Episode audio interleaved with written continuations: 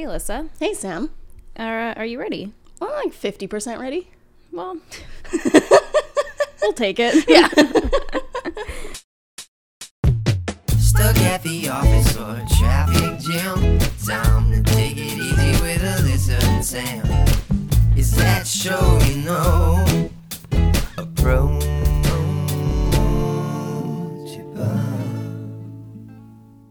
I'm just like a little tired this morning. It's been like 3 days of my cat not like letting me sleep. Again, I don't know if we've explained it, but you don't understand. Whatever you're expecting, it's not that. It's so much worse. It is so much worse. He like the decibel at which he meows is like shocking. Like if I were to actually get in like a screaming match with Grunt, he would win. It really like reaches the inner ear in a way that's like unprecedented for sure. It's honestly so crazy, and he doesn't have any medical issues. Like he's fine. I take very good care of him, in my opinion. Like his toilet's clean, he has fresh water, food, you know. He just wants to play.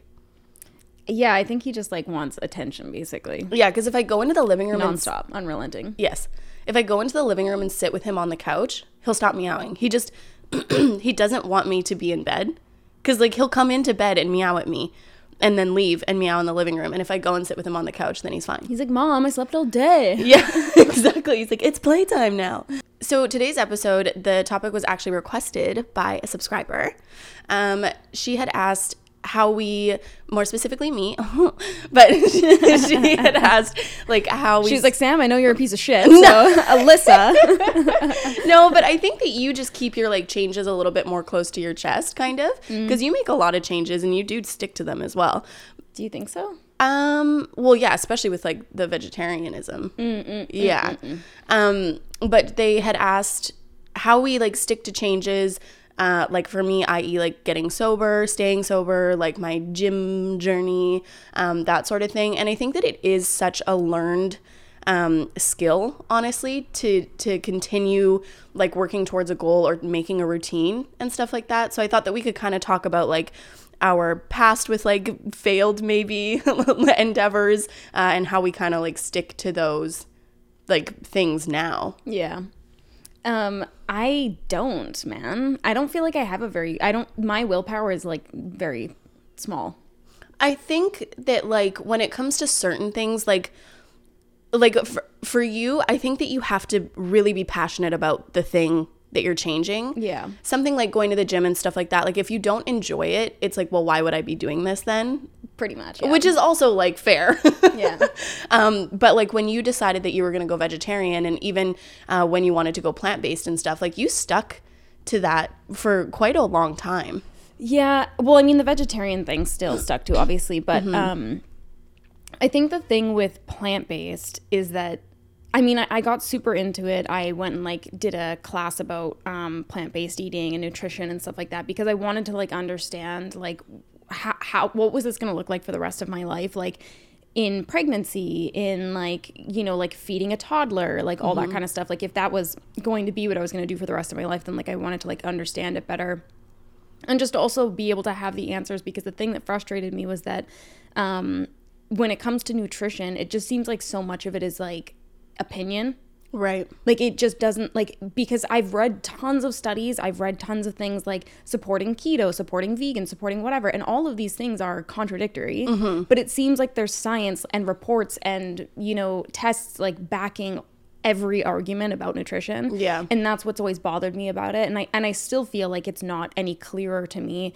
But anyways, I was super interested in it. I think the thing for me though is that when it comes to like me having to like give something up that I enjoy, like with meat, it was something that like I liked some meats and I enjoy some foods that had meat in it, but it was never something where I was like, ooh, I'm just hankering for a steak, you know? Yeah. Like, and I never like really, really, really enjoyed meat like so much. Like I like a cheeseburger, but it's like it's because it's a cheeseburger. Like it's the whole thing. Like, yeah, it's not like you want to eat hamburger by itself. The patty, yeah. Like, and I think that because I never really enjoyed meat, cutting it out was ultimately like not that hard for me. Whereas like with like cheese and you know, different stuff like that. There's tons of foods that I actually love that mm-hmm. have like cheese in them. And I think that's where it's like, I know that I want to move in that direction eventually, but actually doing it and knowing that I'm like, okay, I have to give up this thing that I like for this ultimate goal. It's fucking hard, man. Yeah. And also like, I don't like you said, with keeping it close to the chest, like I have talked about it and stuff like that. But I don't like talking about going plant-based and like my kind of journey on that, because I want to be as slow as I want to. And I don't want people telling me like I'm not vegan enough. I fucking hate that shit, man. Yeah. I hate it. And like, I think that's the thing that's so frustrating about the internet when it comes to making changes like this in your life, because like it can be so great to have like, you know, like you're getting into fitness and there's like a huge fitness community and there's tons of content for you to watch, to get excited about, because you want to watch things like that to keep you passionate about the change that you're making. Mm-hmm. And so for me, like when I was there was like a full month where I was fully plant-based and then kind of like went back and forth, and I've been doing it ever since, just like flip-flopping. But in that month, like all I watched was content that was like vegan mm-hmm. and like vegans debating people and whatever, because like it made me more passionate about what I was doing and it made me feel like I was part of this community. But the opposite effect of that is that a lot of those communities are also like so judgmental. Mm. Like there's parts of the fitness community that are like super judgmental about eating carbs, or that are judgmental about people that don't want to eat carbs, or right. you know, like there's just so many of these subcategories, and a huge part of like the vegan community is this group of vegans that feel like you're never vegan enough, you're not doing it perfectly, there's no excuse, there's no reason, like you're just being selfish and shitty and whatever. And it's like, fucking yeah, like every other human on the planet, like it's like yeah. this is.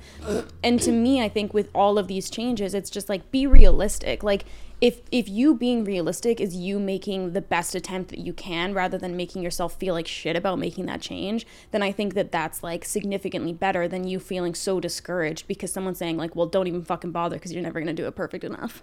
Yeah, well, and that's exactly the thing. Like even like when you think about like the fitness community and stuff like that, like well, in any change, there are like so many subcategories. Like I didn't start on this journey to be a bodybuilder. Yeah. Right. And so if I was watching content for people who were trying to get ready for shows and stuff like that, obviously I would feel like a piece of shit because I'm not taking all these supplements. I'm not only eating chicken, veggies, and rice and shit like that. And I think that there's danger in going too far onto one side of a change as well. Like with the fitness community, I personally, and I feel okay saying this, I personally don't think that bodybuilding competitions are healthy for you. Mm. I don't think that they're healthy for your body to work out to that extent. Even like, especially like the dehydration and stuff like that, to get your body to look so like chiseled. Yeah, chiseled and stuff like that. And I actually have had like quite a few people that like acquaintances go through, I can't even remember what it's called, but like showing or whatever, in like the I think it's called physique or something like that. Anyway, I don't think that that's healthy, right? And I think that in any sort of change, like even with quitting alcohol, I don't think that me never surrounding myself with people who drink alcohol, thinking that alcohol is like the devil sort of thing, I don't think that that's healthy either. Yeah. Because that really would segregate me from a lot of people in my life. And I think the same with nutrition. Like you can go so far into it and kind of almost like, you know, develop like this orthorexia thing where it's like, I can only eat stuff that like I grow from the earth and that is raw and stuff like that. And I think that people, if you think about it in such an extreme way, it does seem so daunting. Well, and I think that was the thing for me, is that because there was this community of like, it's never going to be enough, that it's hard not to pay attention to when you're trying to consume lots of like vegan content and stuff like that, and learn more and, you know, listen to what people have to say about it and what they're eating and whatever. It's like, it's hard not to see that kind of stuff and that kind of commentary. And I feel like for me, that was the thing that was really difficult as well, is that like it wasn't enough to just be vegan. I wanted to be vegan and eating whole foods, because like on this nutrition class, like they really pushed whole foods, no oil, no added salt, no added sugar, which like, it's like, yeah, okay, great in like a perfect world, but like that's so fucking unrealistic. That's like, you're never eating anything packaged. You're never eating like just nothing but like fruits, vegetables, grains, like just so specific that like you wouldn't be able to eat any kind of like fast food, nothing. So yeah. And I wanted to like kind of strive for that. So I wanted to be eating all whole foods, nothing processed. And then trying to buy organic where I could, trying to buy local where I could, because I was trying to like lessen my like carbon footprint as well. And then this became so many other things. And then like trying to be conscious about added salt, trying to be conscious about added sugar. Like, and now that's like, it went down such a pathway where I was like, what do I eat? Yeah. And trying to, you know, I grew up cooking foods that like we cooked with olive oil and whatever, and like we seasoned them the way that we did and stuff like that, and then trying to be like, okay, like how am I going to cook this without olive oil, and then having to figure out how to like cook everything differently because you can't use oils and you can't do this and you can't do that, like because that's what I was like learning about, and what's like, okay, if I'm gonna do this then I'm gonna do it the whole way. But it's like, what, like, why is that the whole way? Like, why is that what I'm deeming to be the right whole way? Right. Whereas there's other people that are vegan and they just eat whatever the fuck they want as long as it's vegan, basically. And there's like complete like junk food vegans, like they're just eating like nothing but Oreos and crap. And yeah. And you know, like, and I think that that's the thing, is like, that is more realistic for people. Not that that's necessarily the healthiest way of doing it, but it's like, is it any healthier to put yourself in such a bind where you feel like you can't eat anything? And then what kind of resulted of that is that I was just under eating. Yeah. Because if you're eating, eating vegan isn't necessarily like really that restrictive. Eating like whole foods, no oil, no added sugar, no added salt, that becomes really restrictive because most people aren't going to be eating enough. Like if you're sticking to like 3 meals a day or whatever, you're not going to be eating enough calories in that 3 meals that it's going to suffice, basically. Yeah. So then I was just under eating. And it kind of just, yeah, like it went from one end of the spectrum to like so far into the other end where it was like, well, this is not fucking realistic. Like I can't keep this up for the rest of my life. I don't have the fucking time. Yeah. Like I need to be able to like once in a while go get fast food or something that I can eat quickly or whatever, and not have to worry about like, ooh, did they put grapeseed oil in this? Like, yeah. It's fucking crazy. Well, and I do remember when you were doing that, and it was like every meal was like broccoli, cauliflower, and chickpeas. Veg, yeah. Yeah, which is not, it's not sustainable. You can't live off that. And when you think about like calories, like those foods are not that calorie dense. So the amount of like broccoli and cauliflower that you'd have to eat to get to, you know what I mean? To your, well, and then also because that nutrition course said, and it's not that I didn't like that nutrition course. I thought that it was really informative and there was a lot of really interesting parts about it. But like the way that the particular guy that wrote the course eats, he's very, very strict and like, well, why would you? Because like for him, it's just like, this is the science. Like, right. Why would you do that when you could do this, you know? Yeah. But they really limit as well, like nuts. They don't believe in eating like particularly high fat. Mm. And so that was the other thing as well, is that it was like I was trying to limit my fat intake so much. So normally when I would have like broccoli, cauliflower, chickpeas, I would do like a cashew sauce with it that had like tahini, which is like sesame and stuff like that. So it was like quite a bit more like filling and a little bit more nutritionally rounded. Mm-hmm. But then I was like, oh, well, I can't have it with that cashew sauce. Yeah. Because it's like too high in fat, and there's too many nuts, and then I'm eating too many nuts for like what I'm supposed to eat in the week and whatever. And so it's like, then it was literally just like 70 calories of broccoli. Yeah. When it can become, you know, kind of like obsessive in that way. Oh, yeah, it absolutely does. Yeah. Yeah. Yeah. But like with you for fitness and stuff like that, when you look at like that kind of content, do you feel like you get into that same kind of mindset where you're like, okay, I got to go like all the way or nothing? Because I felt similarly when I was like going to the gym. I was like, yeah, I went to the gym, but it wasn't enough. Like I wasn't there long enough. I didn't lose enough calories. Like I have a really kind of like black-white mindset with that kind of stuff. My thing with the gym specifically, like with training or working out, I actually don't really have that problem. My problem is more on the food end of the spectrum as well. Mm. Like when I go to the gym, I'll either have like what I consider like a good workout, or like I kind of like phoned it in. Mm. Like where I leave and I'm like, I didn't really work out that hard, but I don't like beat myself up over it. I'm like, I'm okay. Oh, I do. That's why I don't like going to the gym though, because I feel like it's useless. Because like I don't I really don't like the feeling of like working my body super hard. It doesn't like make me like feel good. Like I just don't like that feeling. But so because I don't like that feeling, then I don't push my body that hard. Then I don't have that good of a workout. And I'm like, well, that was fucking useless. Right. And so I just don't feel like good about it. I feel worse. That sucks. I know. So it's really defeatist mentality. Yeah. I wonder if you could get past that point though, because I remember when, now I'm just like trying to convert you into coming to the gym with me. Because I remember when I first started working out, I felt the exact same way. And I felt like I wasn't like even seeing any changes and stuff. And so I was kind of like, just, yeah, really like sad about it. Mm. But then now, even the other night, we had like this like big pasta meal and Matt made like this delicious focaccia bread and we just like so ate all of it. And 8 months ago, if I had eaten that, there's no fucking way I could have gone to the gym. My body would not have allowed me to. And then I was like, okay, I'm just going to go to the gym and then we can like meet up afterwards. And you were like, how are you going to go to the gym after eating that? Fuck that noise. But it was like, it was so I am bread at this point. Like there's like no, like I'm like 80% bread.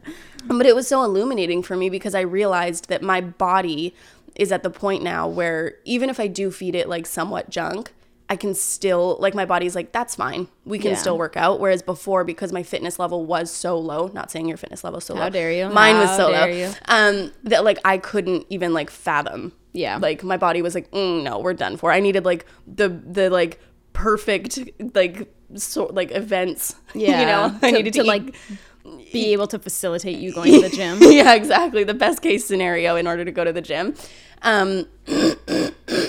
Sorry, I took my nasal spray just before I came up here, so it's literally like draining down my throat. Ugh, awesome. It's disgusting.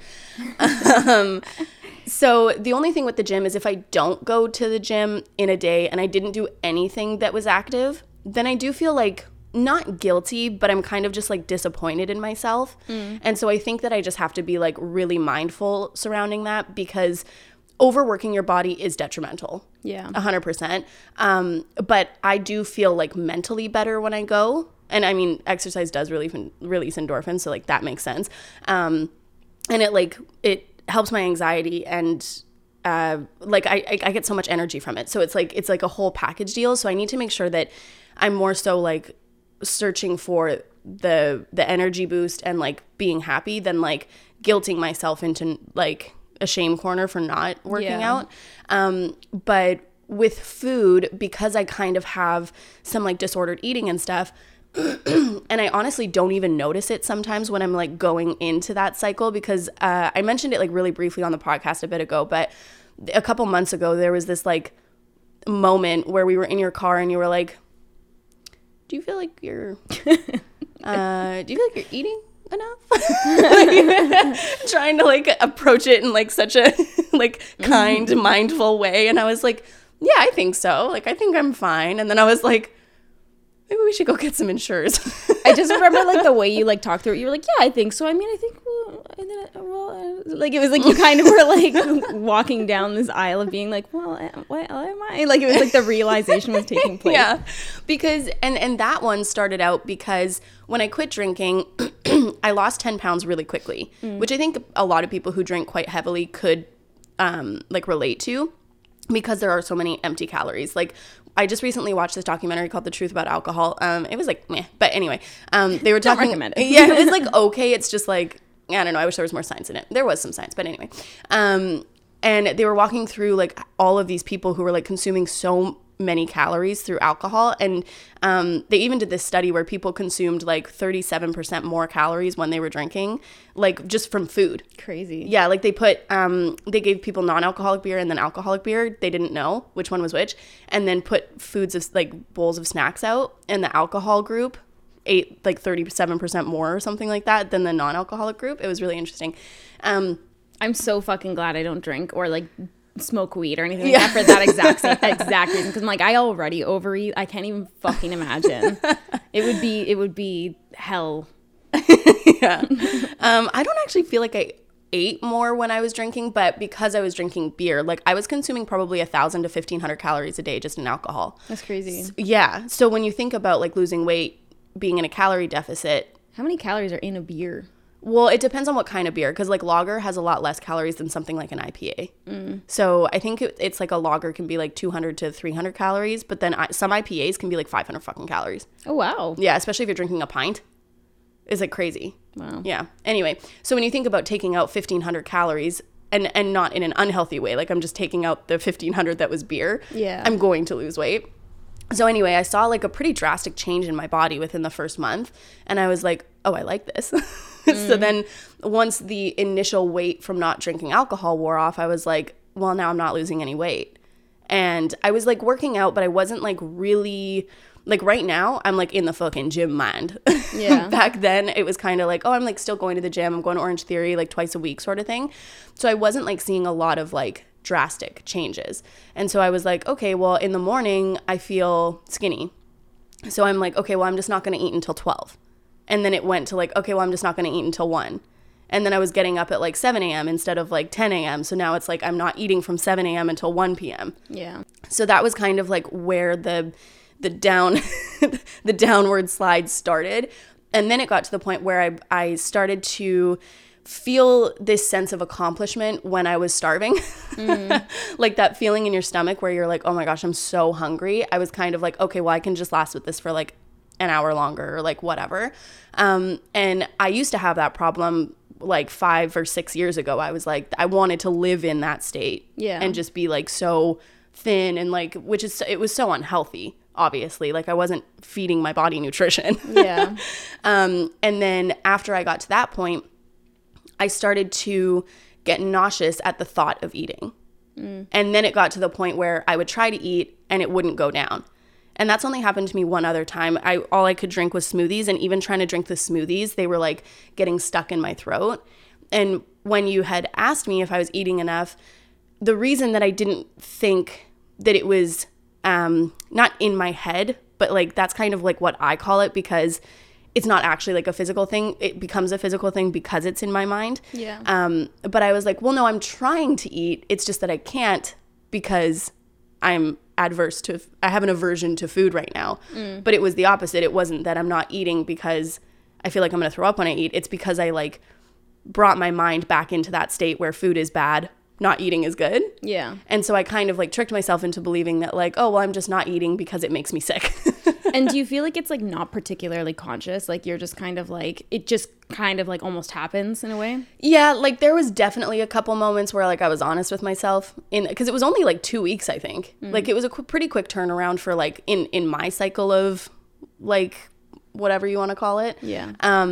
But I think that there was definitely moments where I was like, are you being healthy, Alyssa? And then I was like, nah, you're fine. But it took a long time. Like I would open the fridge and I would look at the food and I would be like, this makes me want to throw up, like thinking about eating this. So then when you kind of like came to me and not called me out, but like that's the best way that I can like describe it, because that resonates with me. Like if somebody that I care about is like noticing it, I'm like, oh fuck. Yeah. So when that happened, then I was like, okay, we need to like fucking figure this out. So then I went and bought those like meal replacement shakes or whatever, because that was the only thing that I could get down at the time.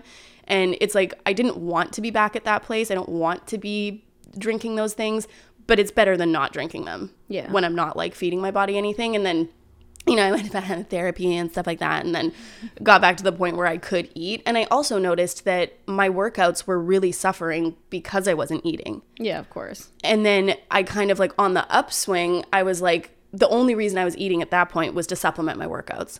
I was like, I don't want to be eating unless I'm going to the gym, but at least I was eating. Yeah. And now I'm back to the point where I'm just like eating to fuel my body sort of thing. But it is, it's so crazy how quickly it can turn that way, because you're so, you know, focused on like the number on the scale. That's why I don't have a scale anymore, because I had to give it up. Because I would wake up in the morning and then weigh myself, and that was going to determine how my day went. If I gained weight, I wasn't going to eat, basically. And then if I lost weight, I was like, hell yeah, I'm not going to eat because I lost weight. But it just kind of like determines if like I'm going to have a good day or a bad day. But you can come so like obsessive about the progress. And even like now, people are asking me like, wow, like you've lost so much weight like within the last like 3 months. I actually haven't lost any weight in the last 3 months. I think I've actually gained like 0.3 of a pound or something. And even my family, because they know that I struggle with that sort of like mindset sometimes. It's so interesting once you realize that like shaping your muscles and like weight training mixed with cardio and stuff, I'm still eating. I'm still the same weight, but because I'm shaping my muscles differently, and muscle weighs more than fat, as we all know, you can look different without weighing less. Yeah. And that's why I do think that scales are so detrimental to your mental health, because you can be working so hard and be focusing on the number instead of what your clothes are fitting like or what you see in the mirror or whatever. Yeah. And then you're like, well, I'm not doing enough because I'm not losing weight. But it's like, if you take the picture evidence, which if that's something you want to do, whatever, but you can see your muscles and you can see, feel your body getting stronger. And it's like, but I still weigh the same. Yeah. Yeah. I think it's so hard though, too, because like there are so in all of these kind of communities, that like we look to for like that excitement and passion and whatever kind of thing, there are so many people that are uneducated. And I think the thing that's hard with like nutrition and fitness and stuff like that is that, you know, we have people on there talking about like intermittent fasting and stuff, which like great. And it works for a lot of people and you can do it in a way that's healthy, I'm sure. But there's a lot of people that are just like, yeah, you should do this. Like I lost a ton of weight and my body's looking so much more cut and blah, blah, blah. And it's like, and then, you know, people are applying that to themselves and being like, okay, well, I'm going to do that. And it's like, but you don't necessarily, you're not doing this under a doctor's orders. You're not doing this because like you have, you know, some reason to do it beyond like you heard it on the internet and now you're going to go do it and whatever. So it's like, are you going to do it in the healthiest way? Are you going to know what that's actually doing to your body? Are you going to know like what that's, you know, what's happening inside of you when you are intermittent fasting? And then, you know, for me, like when I'm watching videos about, you know, like what I eat in a day and whatever, and I'm listening to what these people are saying, just kind of like in passing about nutrition. And I'm like, I shouldn't be doing that. Like, oh, I shouldn't eat fruit because it has sugar. And it's like, but there is a difference between like the sugar in Coca-Cola and the sugar in a banana. Yeah. And like, but it's like, it's so easy to just get caught up with what people are saying and be like, oh, okay, then that's not what I should do because that person looks how I want to look, or they eat the way that I want to eat and their meal looks like how I picture like a vegan life looking, you know? And it's so easy to, I think, get so wrapped up in that stuff. And honestly, like it makes these changes that initially were supposed to be a positive change because, you know, like I didn't go into like wanting to eat plant-based because like I wanted to be like super skinny and like a vegan queen and whatever. I did it because like I thought it was better for the environment, better for animals, and like ultimately I do actually believe it's like better for my health. Mm-hmm. But so quickly it became this like dick measuring contest basically, where I was like, okay, well, I shouldn't be doing this because like that's just another step further. And like with fitness and stuff like that, it's like it goes so quickly sideways because you're just trying to like keep up, and then this thing that was supposed to be positive became such a negative. Yeah. Because you're so wrapped up in like making it that much more, taking it a little step further and whatever, and it's just like it's not, you know, it's not what you even set out to do now. Well, and I think that's the thing with like making changes or sticking to a goal. It's like make sustainable, realistic goals and changes. Like when I set out to become, well, I didn't even set out to become sober. When I set out to stopping drinking alcohol, I wanted to stop for like a month or like a couple weeks. Like I wanted to stop to make that like pain that I was feeling in my chest go away. And it's even still when I think about, well, honestly, not as much right now, but when I think about like never drinking alcohol again, it was so daunting, and it was something that I was like, I can't think about this. Yeah. And I feel like, you know, I'm not vegan. I haven't like been thinking about going plant-based or anything, but if I thought about never eating meat again, yeah, that's pretty like daunting to me. Well, and I think that it's super daunting because like I picture like my whole family, there's nobody in my family that's vegetarian even, let alone plant-based. Yeah. And not that it's about that, but it's like I do think it's just so reductive to be like, well, it doesn't matter. Like you can do like, it's like, yeah, you can, but like there's tradition, there's like we eat like specific things at Christmas and whatever, and it's like that's what you've been doing your entire life. So it's not that like you cannot do that. Like it's like physically, it's just that it's like these like social things and tradition things and like, you know, family and whatever, it's like those do impact your ability to actually make that change sustainable, because like if you grew up in a household where like for Christmas dinner you ate fucking beans, okay, great, yeah, you're gonna have an easier time. But it's like if you're somebody that like that's like the only time you get to see your family and you have to be like, yeah, I'm not gonna eat any of your cooking, mom. Like, yeah, it's just it's it sounds so silly, but it's like, be realistic about what your life actually looks like. And there's more to us that's important than just like this change that we've decided about. And, you know, being social with our friends, being able to go out and not having to be like, oh, sorry, I can't go to that restaurant. Yeah. Or like going to a restaurant and being like, I'm just going to order rice. Mm-hmm. Like, you know, it's hard for people, and it's a daunting thought to be like, okay, I'm just going to do this. I'm going to be the odd one out for the rest of my life. When I travel, I can't eat at these different places. And that's something for me that has been tricky, because my family's like so food centric. We always have been. We owned a deli. Like we cooked every single meal growing up. Like we never had takeout. Yeah. No, like it was like just so not a thing in my house. And so because of that, you know, like I grew up being so interested in food and loving food so much. And I watched so many different like food shows about all these like wonderful restaurants like in the world and stuff like that. And it is sad to me, because I'm like, I can't go there. Yeah. Because like they don't have vegetarian or vegan options or whatever. So it's like, I just don't get, I miss out on all of those opportunities because of this decision that I've made. And it's like, you obviously, the decision is either important to you enough or it's not. But I think that like this culture of it's all or nothing is so useless. Mm-hmm. What is that accomplishing? Yeah. You know, aside from just making people feel like they're never good enough, they're not doing it well enough. And it does lead to just like these really, really unhealthy things. And so, you know, when you look at like the vegan community again, and I don't want to generalize, because there are tons and tons and tons of content creators. They're like phenomenal. They're super healthy. They're normal people. They're not shitty, mean, whatever kind of thing.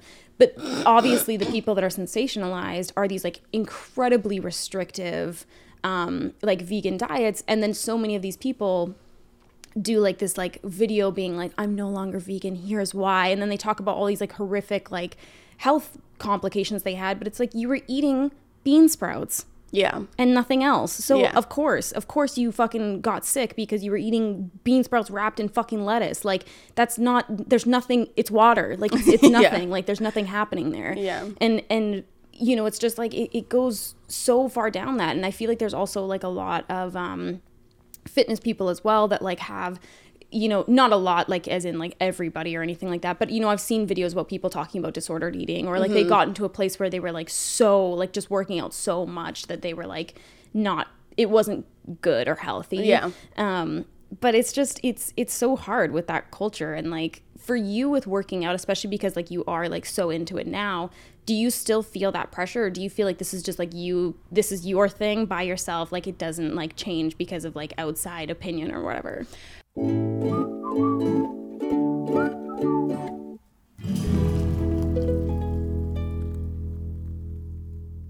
Just a quick break to thank our sponsor for today's episode, which is HelloFresh. How's the HelloFresh life been treating you lately, Alyssa? Dude, I can't get enough of not going to the grocery store. Like even today we really fills your cup in a different way. Yeah, you and I went to a grocery store that will remain nameless, but everybody knows by the long lines who I'm talking about.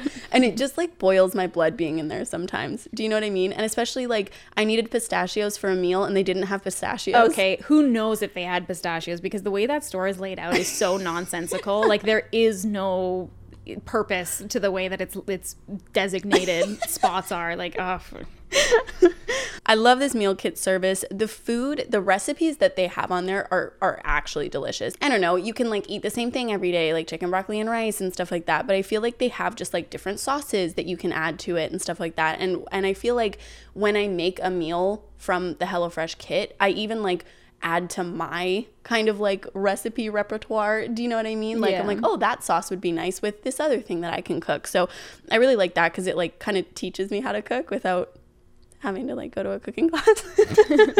So HelloFresh has 22 plus seasonal chef curated recipes each week. They also utilize pre-portioned ingredients, so it means there's like less preparation and less food waste. That's also something that I struggle with, because I like to go to the grocery store and just like buy enough for the full week, forgetting that like, you know, lettuce doesn't last forever. So I really like that it's all pre-portioned, and it's also flexible. You can add extra meals or lunches to your weekly order. You can toss in some sides. The chocolate chip cookie thing is a thing now.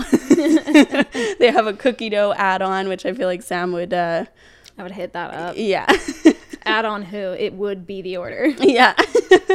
So HelloFresh is now from $5.66 per serving, and it's also America's number one meal kit. So if you guys would like to try out HelloFresh, you can go to hellofresh.com/approachable10 and use code approachable10 during HelloFresh's New Year's sale for 10 free meals, including free shipping. That's crazy. 10 free meals. That was literally my exact words out of my mouth when I read that brief. I was like, are you kidding me? Like, that's insane. So if you want to get 10 free meals during their New Year's sale, you can go to hellofresh.com/approachable10 and use code approachable10 during checkout. Check out. Never once have we recorded an ad without being like. Thank you so much, HelloFresh. Thank you.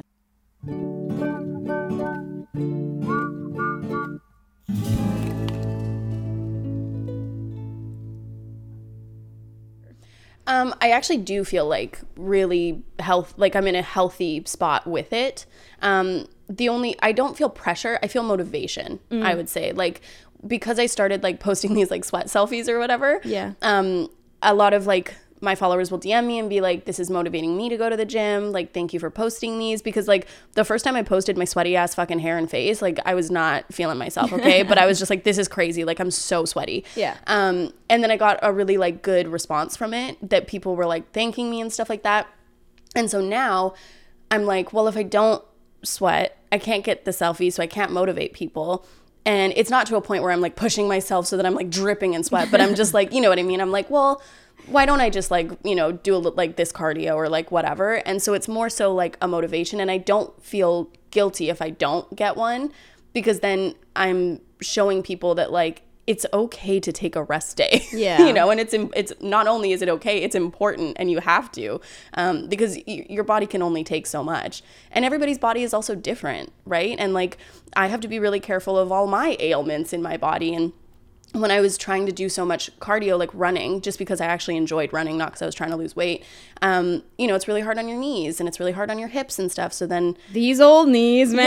Yeah. Oh, fuck. Get me on a fucking treadmill. Like, I cannot believe the state of my knees, truly. Yeah. Well, and that's the thing, is there's also technique to this sort of stuff. Like, with running, there's like serious runners who have DM'd me, and I'm like, there's so much that goes into actually running. Like, you know, anyone can run, yeah, but like, you know, professional and like long distance running and stuff, I'm like, damn, dude. So I do feel like I'm in a healthy place with it. But the only thing that kind of like hurts me is when people say like, I wish I could be as motivated as you.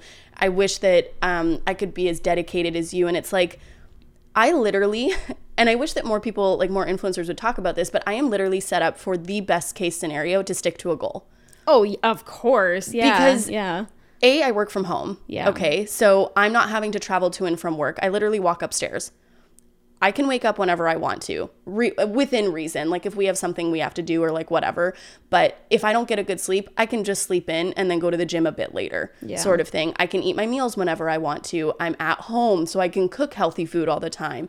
And I don't mean to say that as like my life is like so dope, but I just think that it's important to remember these influencers that you're watching, where it looks like they have this picture perfect life. It's like, well, it's A, curated. Yeah. You know, they're curating that content to look a certain way. And also, I mean, yeah, it's pretty, like if you could stay home all day and do your work from home, you also would probably have an easier time getting motivated to go to the gym, because you have the time and you have the energy. And I did have to say this to a couple of my followers who said that to me, because I want to be authentic and honest about it. Yeah. Because when I did try to get a personal trainer and stuff like that, when I was working like my bartending job or my bar manager job, it was like nearly impossible for me to do. Of course. Because I'm like, I'm getting up so early. I'm exhausted because I was answering emails all night. You know, I'm working on my feet all day. I'm moving heavy kegs and I'm like doing all this stuff, and my brain's exhausted. And then I come home, I have to quickly eat something and then go to my personal training session. It was so hard. And that is where I lived basically within myself for a really long time. So I think that people need to give themselves a little bit of like a break and cut yourself some slack, because when you see these people eating like these perfect meals and stuff like that, it's like, well, they can go to the grocery whenever, like the grocery store whenever they feel like it, you know. Well, and also like a lot of the times with influencers as well, there's no budgetary restriction for these people. Right. And that's, I got into like such an argument with like a subscriber of mine, because I was talking about, you know, I really don't like when people like put pressure on people, and I don't like when people you know, say things like, well, it's easy, you just have to do it, you just have to make the decision, blah, blah, blah. And it's like, it's not fucking easy for everyone because it was easy for you. Yeah. So again, I can say that it's easy. Like, if you were to ask me, like, is it easy to cut out meat? I could, if I was just sticking to only my thing, I could be like, yeah, of course it is. Because I didn't fucking ever really care about meat that much, and it wasn't a part of my life, and I didn't grow up in Southern Carolina, and like, you know, yeah, like, yeah, yeah. It's like it's not, it wasn't like that much of a thing to me, so I could say it's easy. But if I'm actually looking at like the realistic side of things, no, it's not fucking easy for everyone to be plant-based or vegetarian even or whatever, because it's like there's people that live in food deserts. It's a real thing. Mm-hmm. There's people that like, it's way more fucking expensive to buy like vegetables and fruits and stuff like that because they aren't subsidized like the meat and dairy industry is, right, and stuff like that. So these things are really expensive in certain areas, and it's just like, you know, like and even that, like telling people that they should be eating nothing but fruits and vegetables and like there's no excuse and whatever, it's like, but certain areas it's so fucking expensive to ship it there that like that would be so unrealistic for them. And then on top of that, if you're sitting here talking about the environment, I could go on truly, like if you're sitting here talking about the environment and how we're going to protect the environment, someone's shipping all these fucking tropical fruits to the middle of nowhere and then paying a premium price for it isn't fucking good for the environment. Right. So it's like there's nothing actually being accomplished here. You're just like trying to say that because it's easy for you in like Southern California and like, you know, you're in this like vegan oasis that it should be easy for everyone. And it's like, but it's not. Yeah. So what are we accomplishing again by telling all these people that like you can do it, you can do it, you can do it. And it's like, you can do it and you've done it and that's great. And now, like, that's great that you're able to do it to this extent and you can offset the people who maybe aren't able to because of budgets, because of location, because of tradition, because of family stress, because of like whatever reason that it's like harder for them to commit to that thing. I just, like, it just makes me so frustrated. I could just like, yeah, bitch about it forever. Well, and something too, because a lot of people think that, well, not anymore because I've been like talking about it more, but a lot of people thought that I was plant-based and or vegetarian because you are. Yeah. And I did try, like, for a very short amount of time to be vegetarian, and I actually have food sensitivities to a lot of legumes.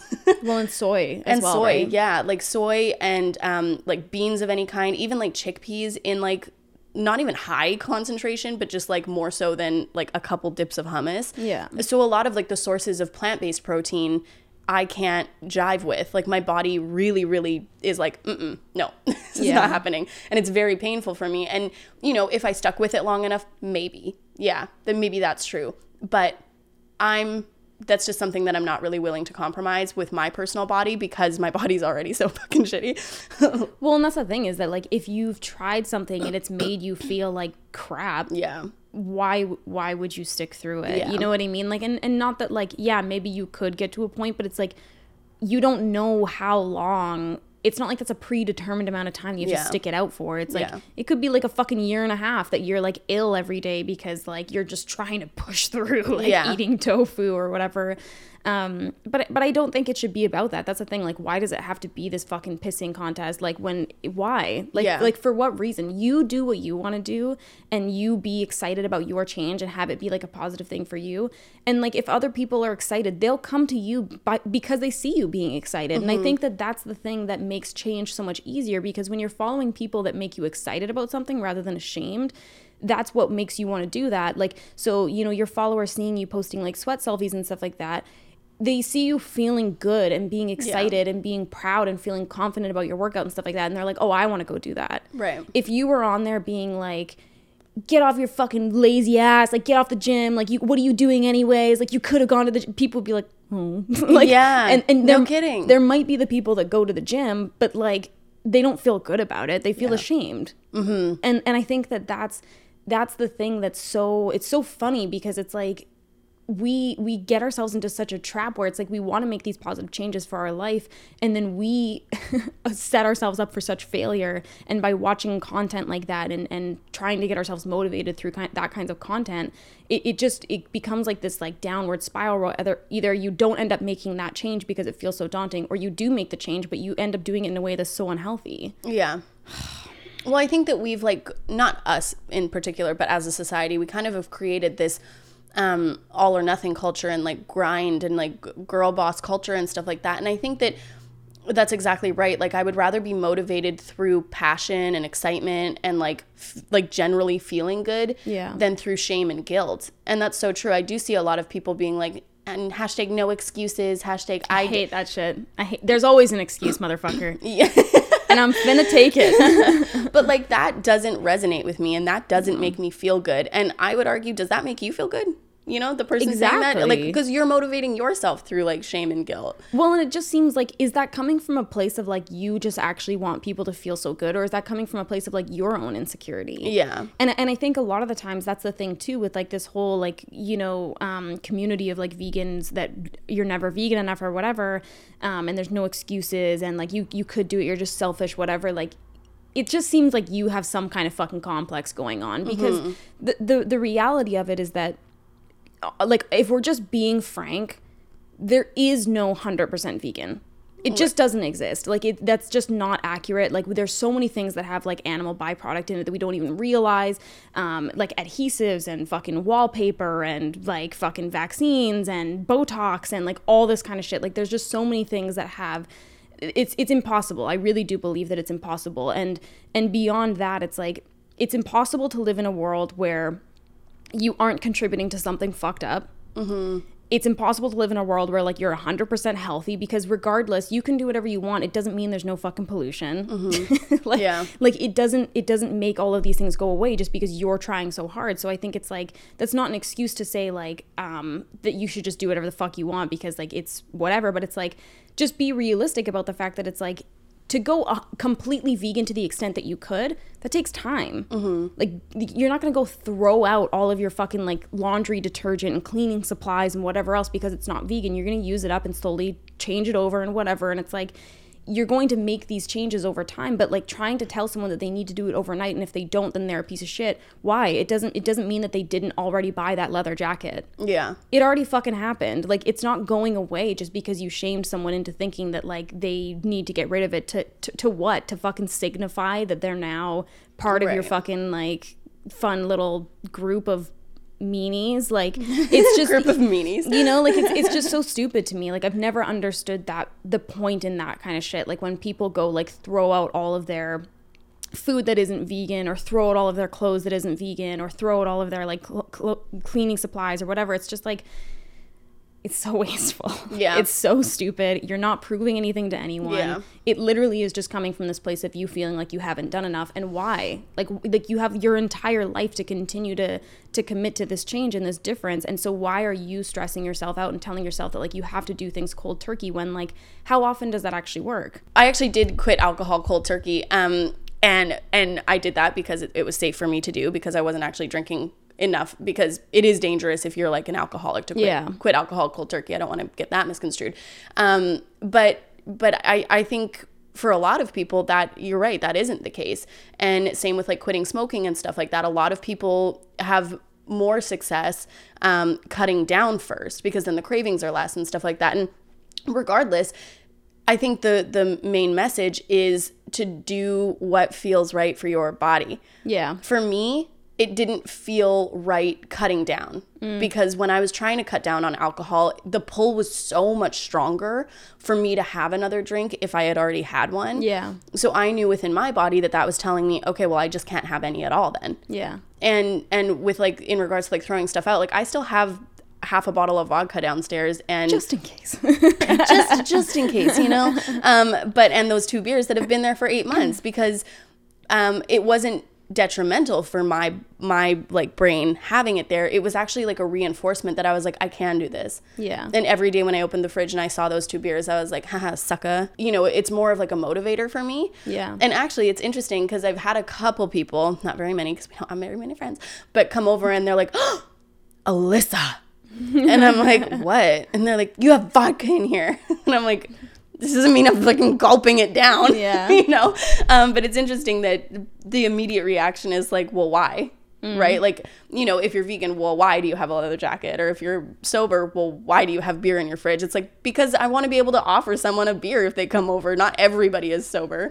Well, and I do think that's the thing is that it's like, if you making that change means you getting rid of everything in your house that signifies that thing or whatever, like, or contributes to that, then okay, yeah. But like, I think that it's just, yeah, it is just such a shame that it's like, there's such a culture of like, well, you haven't done enough if you haven't done it this way. Right. And it's just, it's just not realistic for so many people for so many different reasons, like be it like budget or location or health complications or, you know, lifestyle or whatever. It's like, and like you said, like, I think that's such a good point about influencers having all the time in the world, because they fucking do. Yeah. They have nothing but time to commit to these things that they want to do. And so for the everyday person who's working 9 to 5 and then coming home and having to fucking grocery shop and go to the bank and do all these things and cook dinner, and then you have like, what, an hour of your own free time, and you're spending that feeling like a piece of shit because you didn't do what that person that had fucking 24 hours of like nothingness to do. Yeah. It's like you can't compare yourself to every other person making that same change that you're making, because I feel like we've just been like,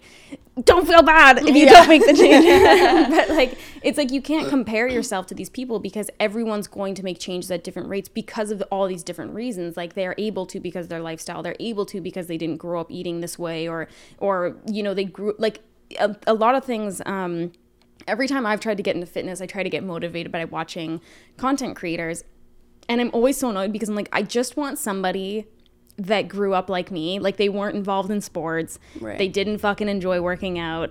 They've never liked it. They don't have a family that's into it. But it's like, so many people that I watch, they're like, yeah, I grew up, I was super active. I was in basketball, soccer, volleyball, dance. Like, you know, like they go on. And then they're like, and then I had 1 year in college where I ate lots of chips and I gained 20 pounds and I regret it. And I felt so useless. And then I got into working out and then it's not the passion of my life. And I'm like, but it was always the passion of your life. Like, you were like so active your whole life. Like, and I think that that's the thing is, like, I listen to that and I feel so discouraged because I'm like, well, already I feel defeated because that's not what my life looked like. Mm-hmm.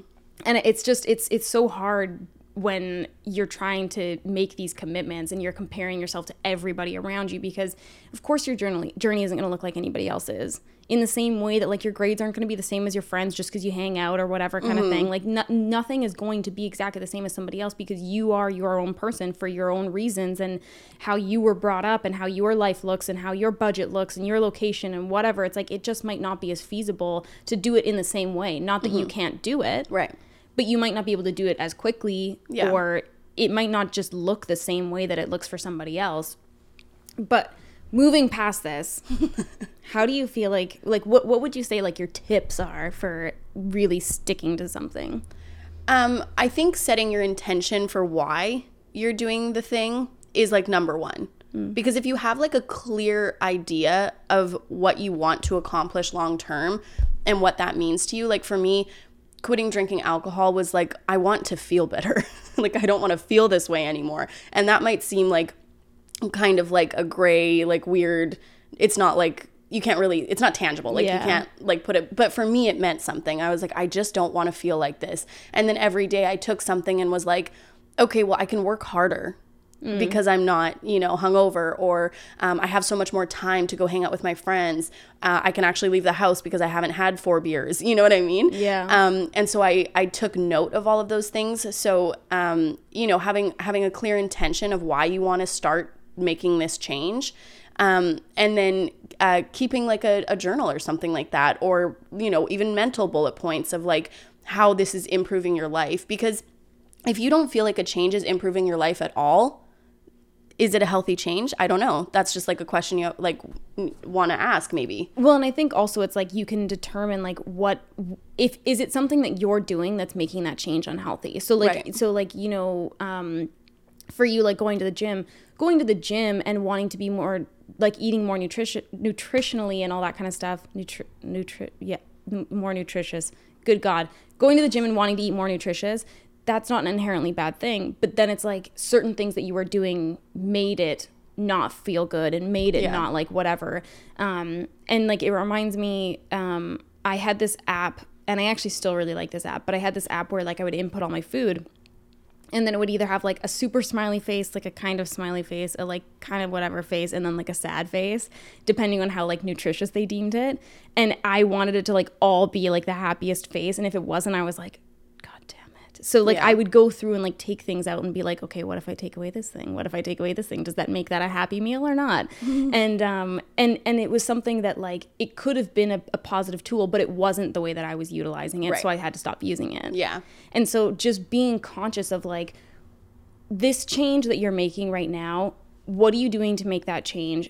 are all of those things actually making you feel good? Are they making that change more feasible for you, or are they making you feel worse about it? Yeah. And do you need to cut back on that and find a different way to, you know, continue to move forward with this? And being conscious of that, and like you said, like writing it down in a journal or something like that.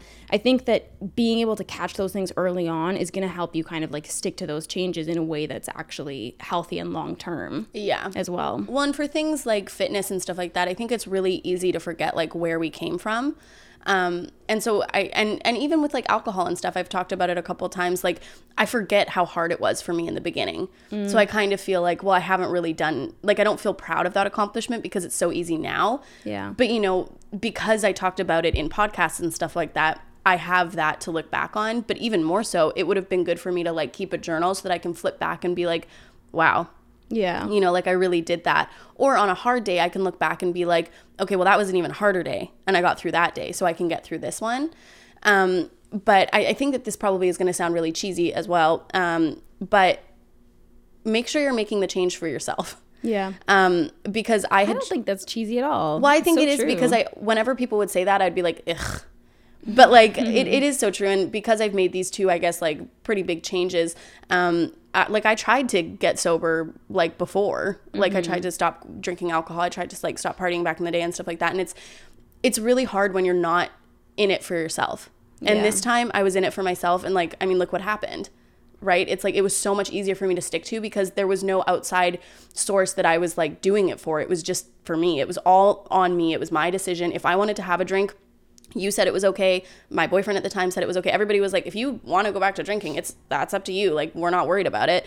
And that honestly was more motivating for me because I was like, okay, nobody's saying I can't do this except me. Yeah. So I'm in control. And that, I think that that's really important. And same with fitness. It's like, I wasn't trying to get a bigger butt so that guys would like me. I wasn't trying to slim down my waist so that I could, you know, be like, I don't know, be in a photo shoot or something like that. It was like, this is for me to feel like I have more energy so that my mind is more clear. You know, I'm eating healthy because it makes my body feel better. At doing things for yourself, and to me, as cheesy as it sounds, I feel like is motivating. Well, and I do think as well that kind of like cuts out a lot of the like background noise as well. Mm-hmm. I remember that like a while ago, like maybe like a few years ago, a big thing was to say like, oh, like post about what you're doing so that people hold you accountable. That's the worst to me. Like I would rather keep something to myself so that I'm able to do it in the way that I want, in the length of time that I want, and, you know, not feel shitty about it because there's people constantly like hounding me about it, or even just the thought that people do know that you're doing that thing. It's, to me, I like to be able to do it on my own time. And so therefore, like, not having people be as aware or conscious that I'm doing that thing is more helpful to me personally.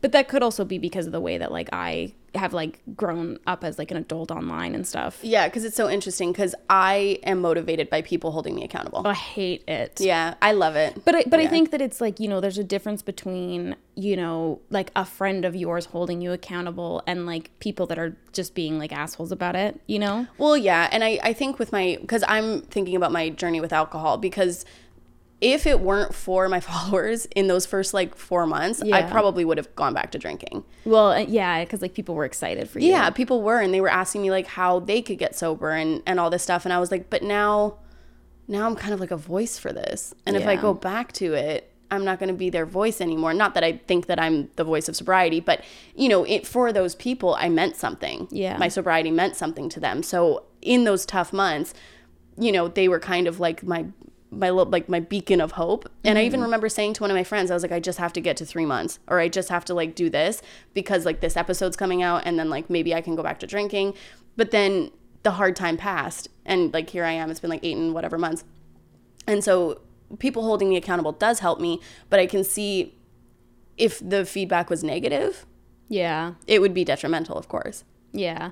It was interesting too when you were talking about doing things for yourself. A lot of people reach out to me to reach out to Matt about like addiction and stuff like that, and it's so interesting. I don't know why I think the answer is ever going to be different. I guess just because it's like my immediate reaction, but people will be like, oh, like this relative or my boyfriend or whatever, whoever in their life is like dealing with addiction, and they're like, what should I do? Like how can I get him help, whatever? And Matt's always like, you can't.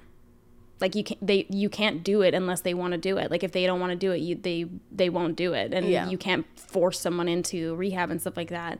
They have to like want that, or they're just going to keep relapsing and whatever. And it's like, It's always so shocking to me to just be like, oh, okay. Like, cause it's like, you want so badly the answer to be, oh, just do this and just say this and whatever. And like, and then it'll like make it all better. But it's like, no, like that's a huge life change that you have to want to make yourself. And if you don't, then like, you're not going to hold yourself accountable because you don't actually want that thing yet. You're not ready for it. And I think that, you know, again, kind of like if you're not ready to make a change, you don't have to make it at this time, even though that could be the healthier thing for you. If you aren't mentally there and ready to let go of that thing and ready to like actually do that and stick to it, you don't have to right now. There's no one telling you like this has to be done today. It's I think that in terms of longevity, when you're actually ready to make that change, you will, and you're more likely to stick to it because you waited rather than forcing yourself into it. Yeah. Or feeling like you're not good enough, so you have to do that thing. And that'll make you somehow like a better person. Yeah. And I guess like the last thing I'll say to like wrap it up here is to make sure to reward yourself and even like reward yourself for like the small victories.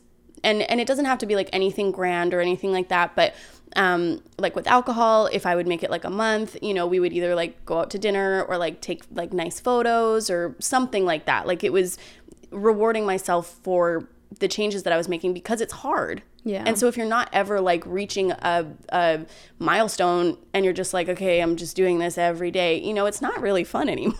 Yeah. And with like the gym and stuff like that, I reward myself with like maybe a new sports bra, maybe a new water bottle. I found a new gym that I really like. And so I was like, okay, you know, is this an added expense? Absolutely. But I'm utilizing it.